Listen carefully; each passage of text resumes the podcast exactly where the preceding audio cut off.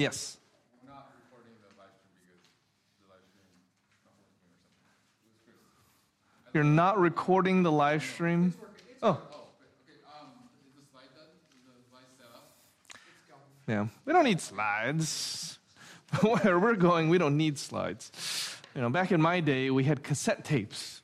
And there's no slides or, or you know, all you, all you had was, was, was sheer voice. So, uh, not, to, not to say that technology isn't a wonderful thing. And thank you, uh, Victor, for monitoring that for us. Okay, well, again, we are in the last section of the book of Joshua, Joshua chapter 24, verses 29 through 33. These are the last lessons of Joshua, um, but more specifically, there will be three lessons from three funerals here in the end of Joshua. And before we get into that, actually, um, turn to the book of Ecclesiastes, chapter 7, or just listen. Ecclesiastes chapter 7, verse 1 and 2. Solomon writes in his um, God given wisdom towards the end of his life, he says, A good name is better than precious ointment, and the day of death than the day of birth. It is better to go to the house of mourning than to go to the house of feasting, for this is the end of all mankind, and the living will lay it to heart. In other words, there are lessons to be learned at the end of life. There are lessons to be learned from those who, who pass away and who leave a legacy, both good and bad, for our growth and our edification. And here at the end of the book of Joshua, we do find ourselves with three funerals from which the book concludes, but also from which we are to draw everlasting lessons. And so, uh, as I said earlier, we are going to draw three lessons from the three funerals presented here at the end of Joshua. And the first one is I have the, uh, the, the more acceptable way of saying it and then the more controversial. Uh, but the first way to, to say to, that I'll say it is die as a servant. But really, you could also say die as a slave. And I know that's not a particularly um, edifying terminology to, to put it that way. In fact, there are uh, many who might see a phrase like die as a slave and, and have all kinds of negative connotations and baggage with that. But that is indeed what we see here at the end of Joshua's life. In verse 29 of Joshua 24, likely not Joshua writing this. We believe he wrote most of the rest of Joshua, but he probably didn't write this part about how he died. Um, so this is some other, you know, Holy Spirit inspired prophet or editor in the hill country of Ephraim, north of the mountain of Gaash. Joshua, the book of Joshua, began with the transition from Moses to Joshua after the death of Moses. And now we see here at the end of the book of Joshua this title that was reserved for Moses that you don't see uh, attributed to Joshua until here this, this title, the servant of Yahweh. And as we've said before, but just by way of reminder, when you see in your Bibles, capital L O R D, um, that's not a, uh, a title, you know, Lord so and so, but this is the personal covenant name of God. In other words, Moses, prior to Joshua, was this special, significant servant of Yahweh um, his personal slave, if you will. And Joshua, now here at the end of his life, has also attained this title. He died at 110, which is 10 years younger than when Moses died. Um, but really, the significance here, if you're reading this, is that, that Joshua had attained to the same stature, or very close to the same stature and, and height of leadership as Moses did. And what was what's the title that you that you are granted when you achieve the pinnacle of leadership in Israel? Servant of Yahweh or even slave, the Hebrew word that can be translated both. This is the greatest title that any person ever receives in the Bible. Servant. Even Jesus himself said so many times. If you want to turn to Matthew chapter 20, as the disciples are, are arguing about who will be greatest in the kingdom of heaven, Jesus tells them this Matthew chapter 20, verses 25 through 28. Jesus called them to him, the disciples, and said, You know that the rulers of the Gentiles lord it over them, and their great ones exercise authority over them. It shall not be so among you. But whoever would be great among you must be your servant.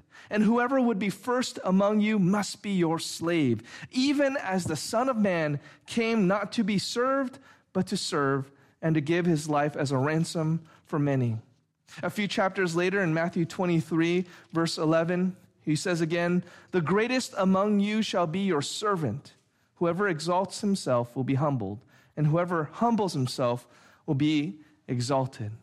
So here it is, the summation of Joshua's life. And you might read it if you didn't know the context of Moses achieving this title. You might say, he worked all of that. He was so faithful. He had, he had gone through so many trials and tribulations from dealing with the, the frustrating Israelites and their sin to dealing with the, the conquering of the pagans um, and leading these armies into battle and bearing the burden of leadership and, and the title that he achieves by the end of it servant, slave of Yahweh. And yet, that is the kind of kingdom that God ordained. This is an impact that, if you read in verse 31, lasted. It blessed others. The servant leadership blessed Israel. Israel served, and that's the same, that's the verb form of the noun servant. Israel served Yahweh all the days of Joshua and all the days of the elders who outlived Joshua and had known all the work that Yahweh did for Israel. In other words, Joshua's servant leadership had an impact even beyond his own life because those who were under his charge, Israel was blessed, we've seen that, but even those elders after Joshua died, they were also impacted, blessed, and were faithful because Joshua was a servant leader. When we think of application, you ask the simple question what would you want on your tombstone? What is the greatest title that you could hope to achieve? Maybe you don't fancy yourself leadership material. Maybe you're not the type, uh, you know, to take the reins of a situation or command a group of people into battle. Maybe you've never been and don't want to be a manager or president or director.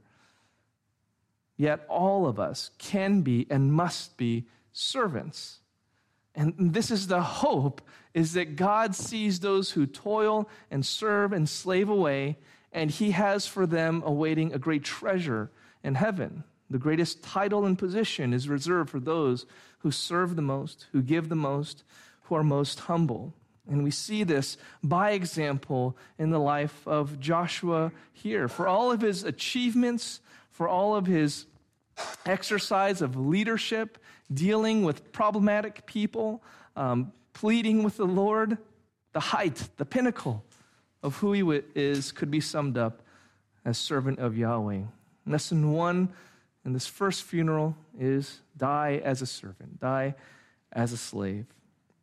The second funeral we see is the burial of Joseph. This lesson is, uh, well, I'll just say it up front, but lesson number two from the second funeral is to die with an undying faith. Verse 32 As for the bones of Joseph, which the people of Israel brought up from Egypt, they buried them at Shechem, in the piece of land that Jacob bought from the sons of Hamor, the father of Shechem, for a hundred pieces of money. It became an inheritance of the descendants of Joseph. Oh, what's going on here? you know, they were carting around the bones of Joseph all around, you know, in the, from the Exodus to the wanderings of the 40 years to the, the conquest and the decades there. And they, they buried or they carried around the bones of Joseph. What's, what's happening here? Well, it might seem a little bit um, macabre, as they say, um, but this is actually a very sweet testimony of faith.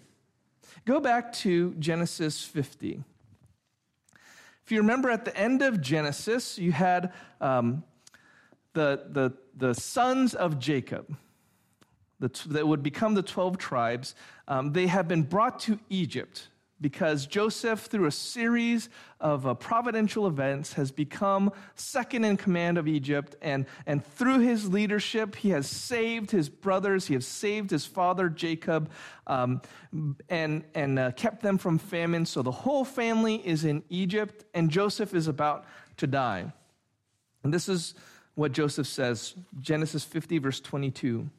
So Joseph remained in Egypt, he and his father's house. Joseph lived 110 years, and Joseph saw Ephraim's children, that's his son, of the third generation. So he saw his great great grandchildren. Um, I think that's how that works. Uh, the children also of Machir, the son of Manasseh, were counted as Joseph's own, and Manasseh's uh, Joseph's other son. So he's talking about his, his kids' kids.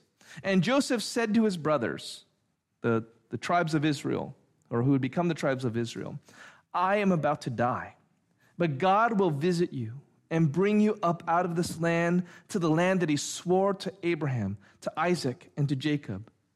Then Joseph made the sons of Israel swear, saying, God will surely visit you, and you shall carry up my bones from here.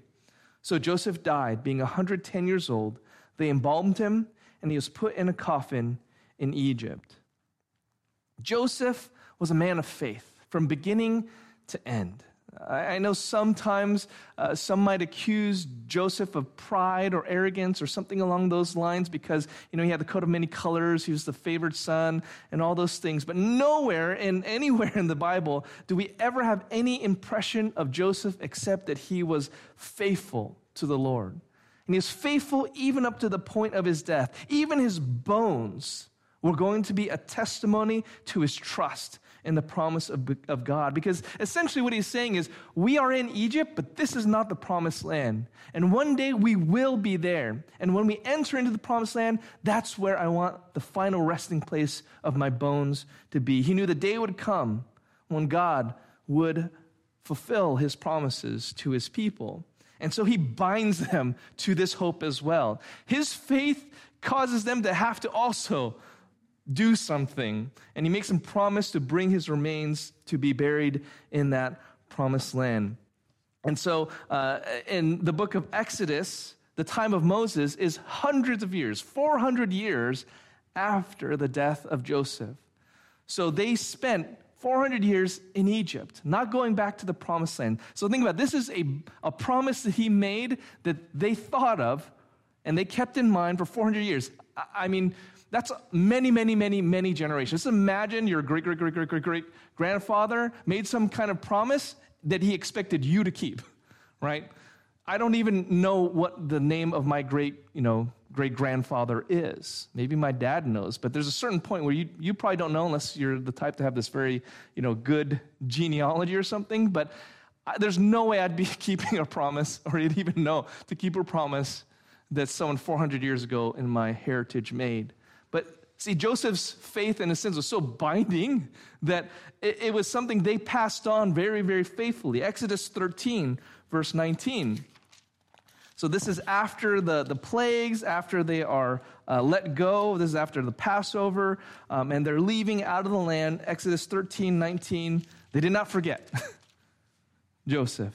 Moses took the bones of Joseph with him for Joseph had made the sons of Israel solemnly swear, saying, God will surely visit you, and you shall carry up my bones with you from here.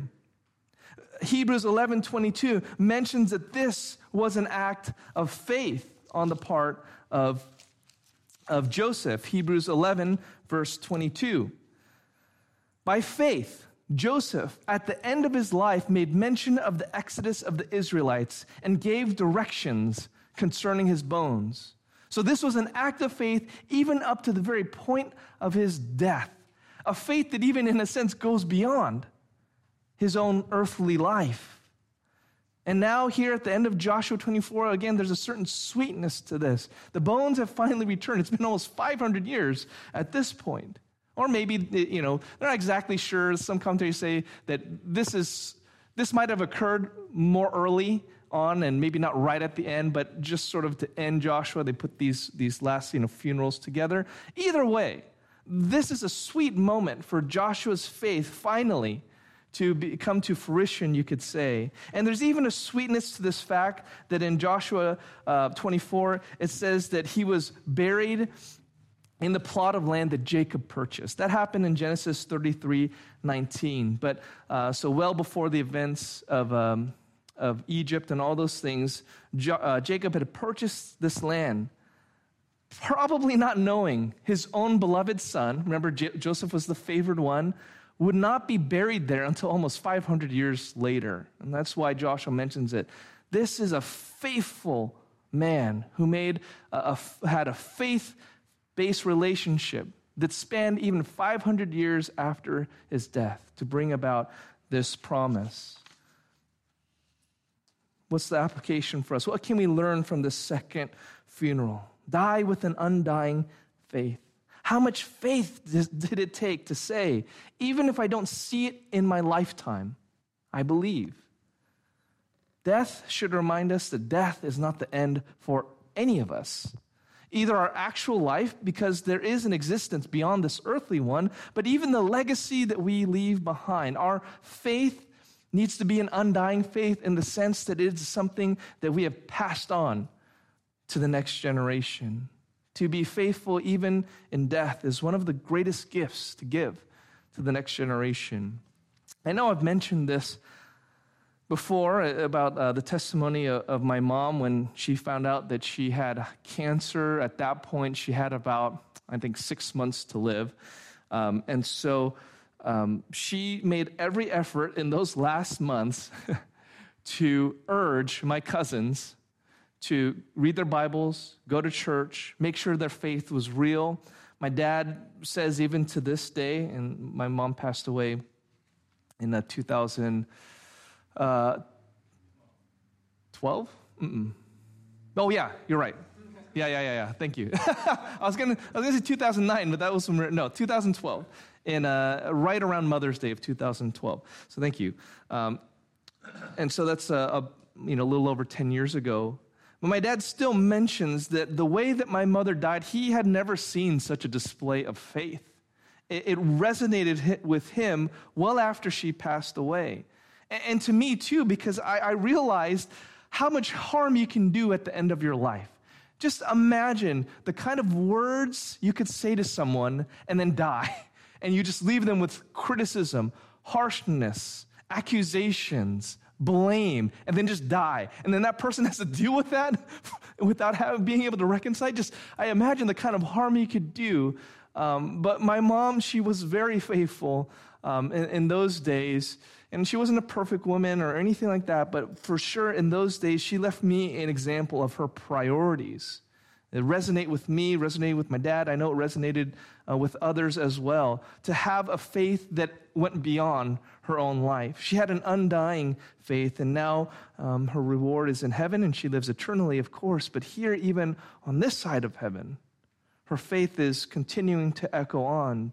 And that's something we should strive for as well. We're going to, it, it, it integrates into the next lesson. So I think maybe I'll just um, segue into that right away. But just to think, lesson two die with an undying faith. Because, thirdly, the third lesson we need to learn is we can't let the next generation die. The third lesson from the third funeral is don't let the next generation die. Or we are always one generation away from destruction, doom, apostasy, fill in the adjective, okay? We're always one generation away. We have there in verse 33 the death of Eleazar, the son of Aaron. Eleazar, the son of Aaron, died, and they buried him at Gibeah, the town of Phinehas, his son, which had been given him in the hill country of Ephraim.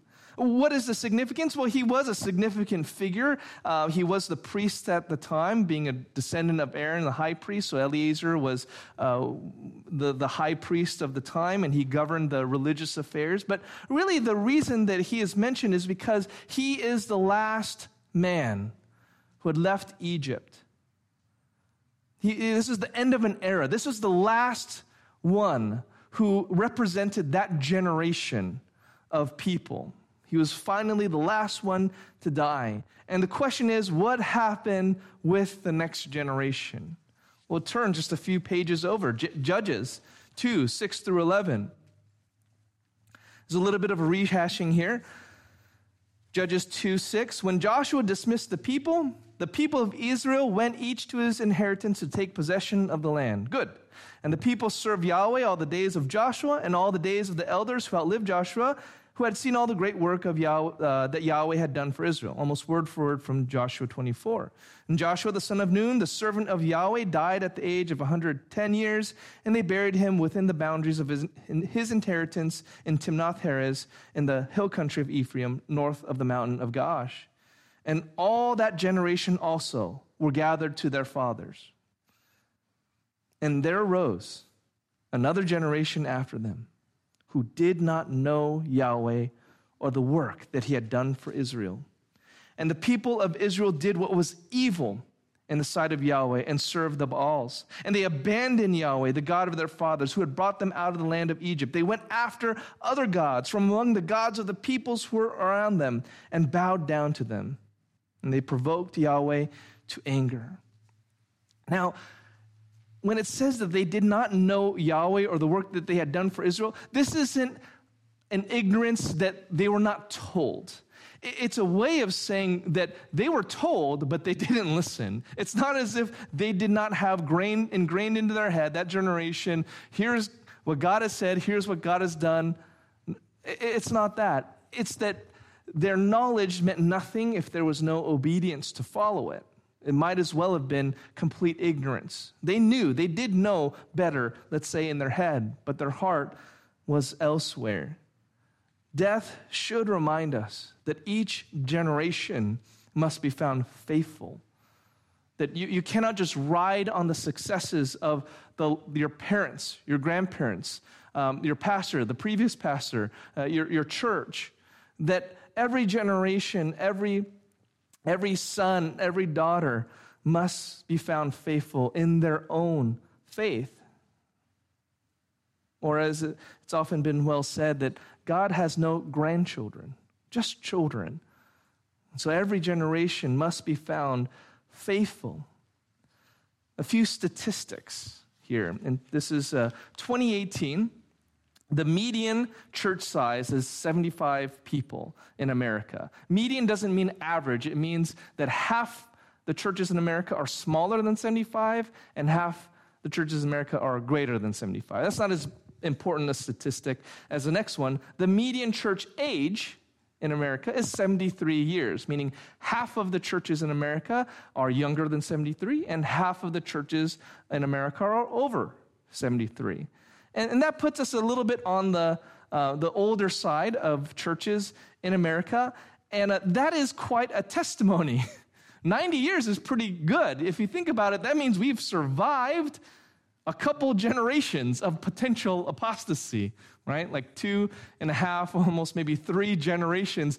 We've done it. We've made it. That's not small a small achievement by any stretch of the imagination, especially given this reminder that it takes but one generation uh, for a church to go astray.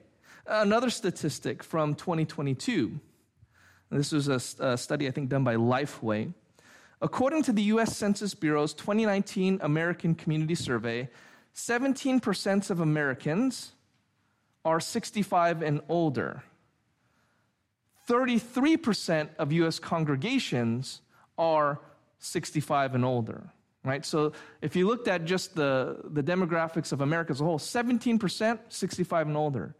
But the church reflects an older uh, congregation.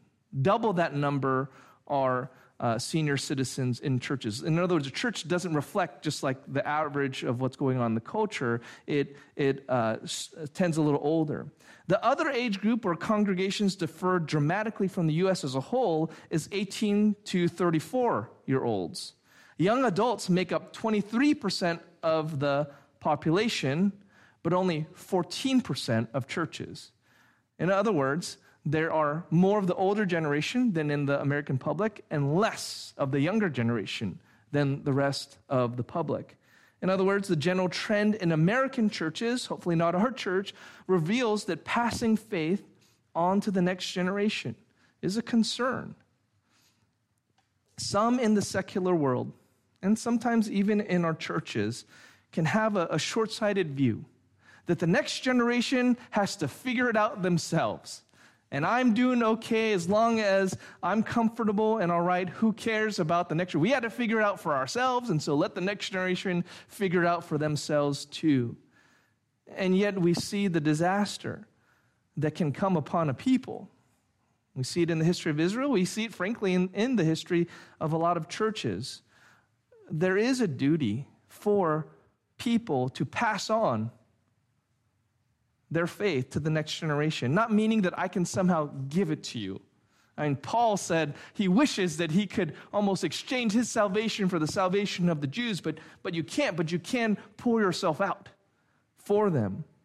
But there is certainly an attitude uh, all throughout, even up until this point in Joshua, that the Israelites, they needed to pass this on, not just by precept, not just you know, put you in a school and, you know, recite the catechism, but in their life, in their heart, to pass on their faith.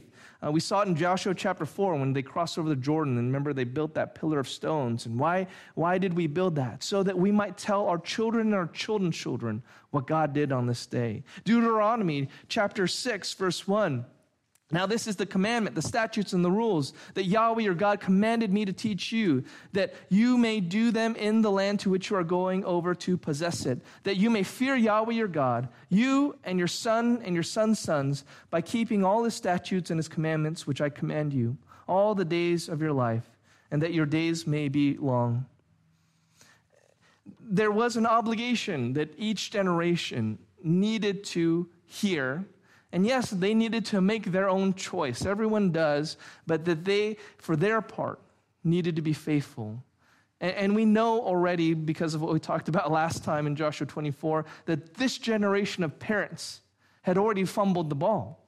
They'd already compromised with the false gods. They'd already had foreign gods in their households. So it's not a stretch. You're not trying to make the presumption here that, oh, the Israelites did everything right and the next generation still screwed it up. No, Joshua had already rebuked this people. Now it says that Yahweh served, uh, or that Israel served Yahweh all the days of Joshua. And uh, that means that, yes, they were willing to be corrected. And yes, at least in the externals, they did do what was right in the eyes of God. But we know that they were just a hair's breadth away from apostasy. So there's, you know, knock me over a feather, that their children went full blown into wickedness.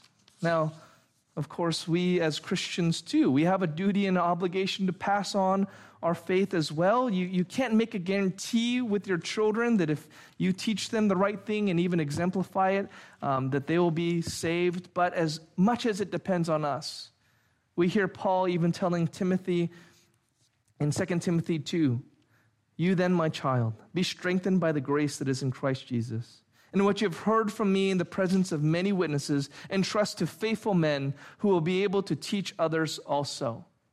In other words, Timothy, you need to be able to pass this on to others who will pass it on. You have four generations of believers Paul, Timothy, Timothy to those who entrust it to others. Four levels of generation that Paul is uh, referencing here. Now, notice that he says to pass this on to faithful men. It's not that teaching them makes them faithful, is that you find people that are faithful to begin with, and then you pass it on to them. So, what can we do? What must we do if we want to see the next generation not die, but thrive? Well, like Joshua, be a servant leader, die as a slave. Like Joseph, have an undying faith that up until even your last breath, you're calling people to hope in God. Whereas from Moses to Joshua, there was a clear succession. Joshua has no clear successor, right? God was clear that Moses, after you died, Joshua, Joshua is going to be the one to lead you into the land. But God does not seem to imply anywhere in Joshua who is next, who will receive that baton in the relay uh, race of faith. Why not? There's nothing explicitly stated why God chose to not do that. What we have, though, is the history of Israel. So, whereas we don't have any explicit statement, God said, you know, we're going to try an experiment here. We're going to see how this goes without a leader. He doesn't say anything like that. We just see the history play out that without a leadership, uh, leader, the Israelites could not manage themselves. And we see that in the time of judges. You had to keep raising up judges. It's almost like, well, let's try it again without a leader. And then they fall into sin. And yet, we see that in uh, the history of Israel, even with a leader, the good ones eventually died. So even if there's good times with a good leader, they ended when that man died. But for the most part, in the history of Israel, what you read is that most of the leaders were still wicked. The way was being paved by example, by history, history being our theology, that we need a king that is perfect, that can lead as a slave, who would be faithful to the death, but also beyond death, who would have an undying faith that would even surpass the grave. And by his suffering, by his leadership, he would preserve, save the next generation. In other words, we need a sovereign Lord and suffering servant all in one, an anointed one who would come and be God in the flesh, fully God, fully man. And we know that this one's name is Jesus, that he is the one who died as a slave and yet had a faith that lived beyond his own death, even resurrecting him from the dead, and that by his sacrifice, a generation could be saved. That's how we live. That is the call at the end of Joshua here. It points us to Jesus, these three funerals, and it points us to how we ought to live our lives like Jesus, who's the perfect example of all of these things. And so, we close out the book of Joshua looking ahead to Christ and the need for Christ. Any questions or comments as we wrap up? It's a shorter sermon today. We've got a little bit of time. If anyone wants to bring up any question or comment about the book of Joshua before we close it, now's your time. I'd like to comment. Yes, Patrick. You know, as far as those statistics are concerned, I think there's a little more because uh, people tend to get more religious when they get older. I mean, losing myself, when I experienced one with my friends, it's amazing how many of my friends are now going to church. Yeah. And they never. Some of these guys, if you had seen them in their 20s or early 30s, you'd have never thought at all that they ever would. Yeah. So, you know, there's, a, there's a, another aspect to, especially a grace-filled religion uh, or faith like that, is that, you know, you really have to get booted in the rear end by life. Yeah. That's putting it kindly. yeah. Yeah. that it's telling you. Yeah. And so there's that tendency, you know. and Oh, it's sure. a shame. I mean, really it's a shame that the youth can't see this, but Yeah. you know, this might change too, because the youth is so drenched in such evil now, mm, mm. which is different in my generation. My generation is Leave It to Beaver. Yeah. And, and, and So, that's very true. a lot of, I- what I've seen, you know, I was, last decade, I've been in the school systems every day. You know, I'm seeing that there's, there's, you know, these kids are gonna go through what I went through a lot faster. Right. That's a very good point. They're gonna exhaust all this, and, the, and the, the, the things, they're gonna see these things quicker than I did because there's no protection. I, I, th- that's a that's a great point, Patrick. I mean, that's why um, Solomon said, you know, better to go to the house of mourning than the house of feasting, um, and to see sort of a death uh, more upfront. I think it, it matures you. It makes you think about what life is really about. And unfortunately, kids these days they've got that kind of death sort of uh, facing them, you know, and literally, I mean, there's rise of suicide and, and all those things, but even just seeing more and more loved ones, you know, succumb to overdosing and, and, and all kinds of things that are going on right now that uh, hopefully, hopefully it draws them um, to ask those big questions. Yeah, Alan, and then we'll go over here. Okay. I didn't until you said the three funerals. Yes. Joseph had a funeral back 500 years, right? Yeah, yeah, he He did. just carried the bones. Yeah. They the. Th- this is a second funeral, yeah. Was it a bag or a casket? How was it Um, I, I assume in some kind of box. Actually, is I, I'm almost positive they would have uh, stuck it in some kind of like um, ossuary, maybe. I don't know. Yeah, a, a bone box. I mean, they, they wouldn't have just had them in a bag or something like that. No, they, you know, they, they had some kind of um, carriage for it. Yeah, some means. carried everywhere that you worked? Or like someone had like carry one day, they had to switch off? I, I, have no idea what the logistics were, but it was some kind of detail probably for the Levites. So you're on, um, I mean, it's not like, it, at least in the wandering, yeah. I mean, now at this point, you know, maybe they buried it sooner than later. It's, it's, it doesn't say actually when they did it. It just says, as for the bones of Joseph, they were buried so and so. It doesn't actually say when it happened, but the person who was writing this wanted to include it to kind of um, put this as the, the ending, you know, to, to Joshua, um, and really the story of the entering the promised land. It, it really does kind of um, begin in, uh, with, in, in a way, Joseph, because he, um, he's the reason they were all in Egypt and needed to make this trek into the promised land. So it's kind of, um, you know, comes back, yeah, full circle kind of thing. Um, so, yeah, I mean, technically he had two burials, I, I suppose you would say, but this one is uh, significant. Kind of interesting, you know, like, you know, you're talking about hundreds of years, like hundreds of years taking these, well, hundreds of years he was just buried there, right? Um, but then at the Exodus is when they had to, to take it around. So they only took it around for, you know, 40 plus years, I suppose. Um, still kind of peculiar to us, I guess. But then people carry around the ashes of loved ones in urns and things, so maybe not as weird as we think. Okay, Inez. Well, I think probably reading the Word and God saving me and saving my husband and saving our children. Um, we were, we started sending our testimony when a grandchild was married. We'd send he and his wife our testimony and a, a poem and a quote and a word uh, from God's word. So that's what we did, probably by the influence of reading the word and how they did it Yeah. and how important that is because then you're separated by miles. I mean, your kids get married, they go that state. We're here, we were in the Marine Corps, we were everywhere. But that's what we did to convey to them that Harry and I were believers in the Lord Jesus Christ and they had the dates of when we were saved. Mm-hmm. Mm-hmm. Now, after that, then Harry's gone. He's in heaven. What am I going to do?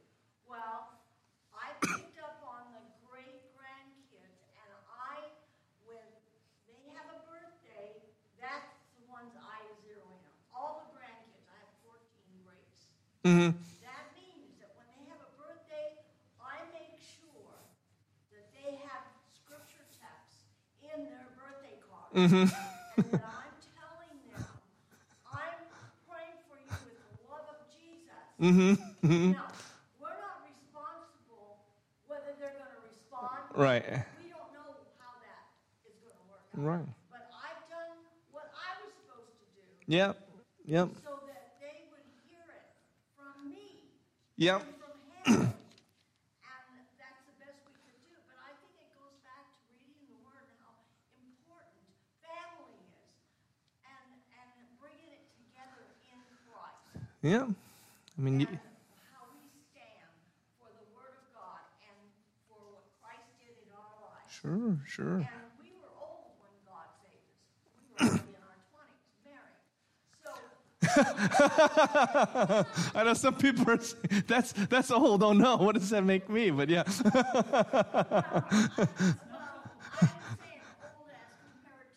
Yeah, to, yeah, coming to faith, yeah. Right, right, right, right. Yes, yes. The reason they came to Christ so young is because Harry and I grew and Grayson was teaching them the Word of God. You can't neglect your responsibility to share the gospel. Yeah. Whether, whether they accept it or not is not my responsibility. But I'm responsible to make it clear that we stand for Jesus. Well, that's what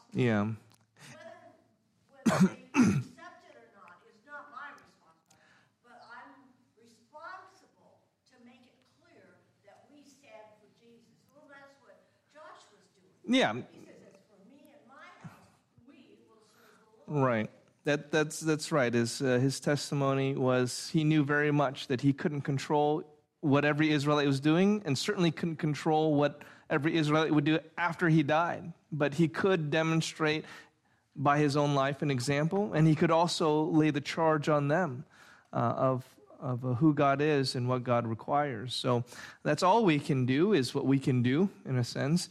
Um, We get a response from that from the mother of one of my grand, great grandkids. She wrote, she said, because I, I, if God opens more doors in